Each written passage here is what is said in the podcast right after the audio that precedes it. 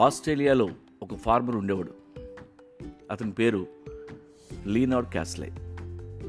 తనకి సొంతంగా కొంత భూమి ఉంది.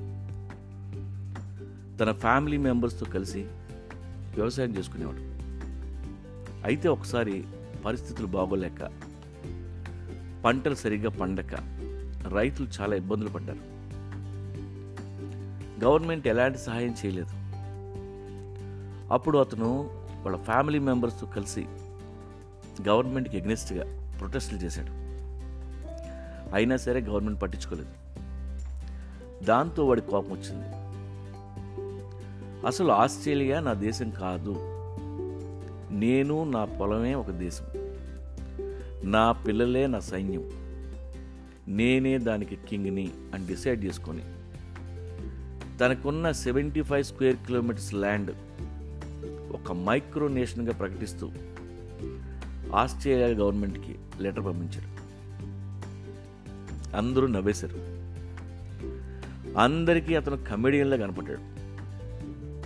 కానీ వాడు ఆ ప్రావిన్స్కి హట్ రివర్ అని పేరు పెట్టి నైన్టీన్ సెవెంటీలో వాడికి వాడే ఇండిపెండెన్స్ డిక్లేర్ చేసేసుకున్నాడు.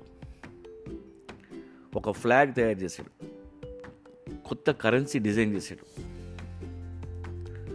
ఒక కంట్రీ ఫామ్ చేయాలంటే అది సెల్ఫ్ సఫిషియెంట్ అయి ఉండాలి. కల్టివేషను హాస్పిటల్ స్కూలు ఇలా కొన్ని రూల్స్ ఉన్నాయి. అవన్నీ తనకు ఉన్నాయని చూపిస్తూ అన్ని కంట్రీస్కి అప్లై చేశాడు. ఎవ్వరూ పట్టించుకోలేదు. చివరికి వాడు క్వీన్ ఎలిజబెత్కి లెటర్ రాశాడు. మేడం నేను మీ అభిమానిని. హట్ రివర్ అనే దేశం ఈ దేశం మీది. నాకేం జరిగినా మీరే చూసుకోవాలి అని. క్వీన్ ఎలిజబెత్ అతని లెటర్ని యాక్సెప్ట్ చేస్తూ అతనికి తన సపోర్ట్ తెలుపుతూ స్టాంప్ వేసి ఒక లెటర్ పంపింది. దాంతో ఆస్ట్రేలియా గవర్నమెంట్కి మతిపోయింది ఇప్పుడు వాడిని ఏమన్నా చేస్తే ఎలిజబెత్ సీరియస్గా తీసుకుంటుందేమో అని భయపడింది. ఎందుకంటే ఆస్ట్రేలియా కూడా మనలాగే ఒకప్పుడు బ్రిటిష్ అండర్లో ఉండేది. ఎందుకు వచ్చిన గొడవ అని ఆ రోజు నుండి ఆస్ట్రేలియా గవర్నమెంట్ వారి జోడికి వెళ్ళడం మానేసింది. అది నిజంగానే ఒక దేశం అయిపోయింది. అక్కడి నుండి ఈ కొత్త దేశాన్ని చూడడానికి టూరిస్టులు వెళ్ళడం మొదలుపెట్టారు. టూరిస్టులు ఆ మైక్రోనేషన్కి వెళ్ళటం అక్కడ క్వింగు క్విన్తో కూర్చొని బోన్ చేయటం చేసేవాళ్ళు. అది క్రేజీ టూరిస్ట్ ప్లేస్ అయిపోయింది. ఇప్పటికీ యాభై ఏళ్ళు గడిచాయి. తొంభై ఐదేళ్ళ వయసులో ఆ కింగ్ పాపం ఈ మధ్యన చనిపోయాడు.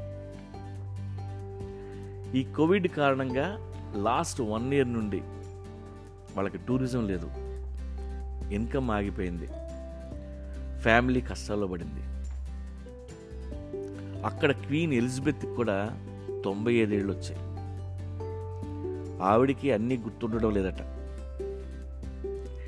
ఈ సిచ్యువేషన్ అడ్వాంటేజ్ తీసుకొని మొన్ననే ఆస్ట్రేలియా గవర్నమెంట్ ఆ ఫ్యామిలీ మీద కేసు పెట్టింది.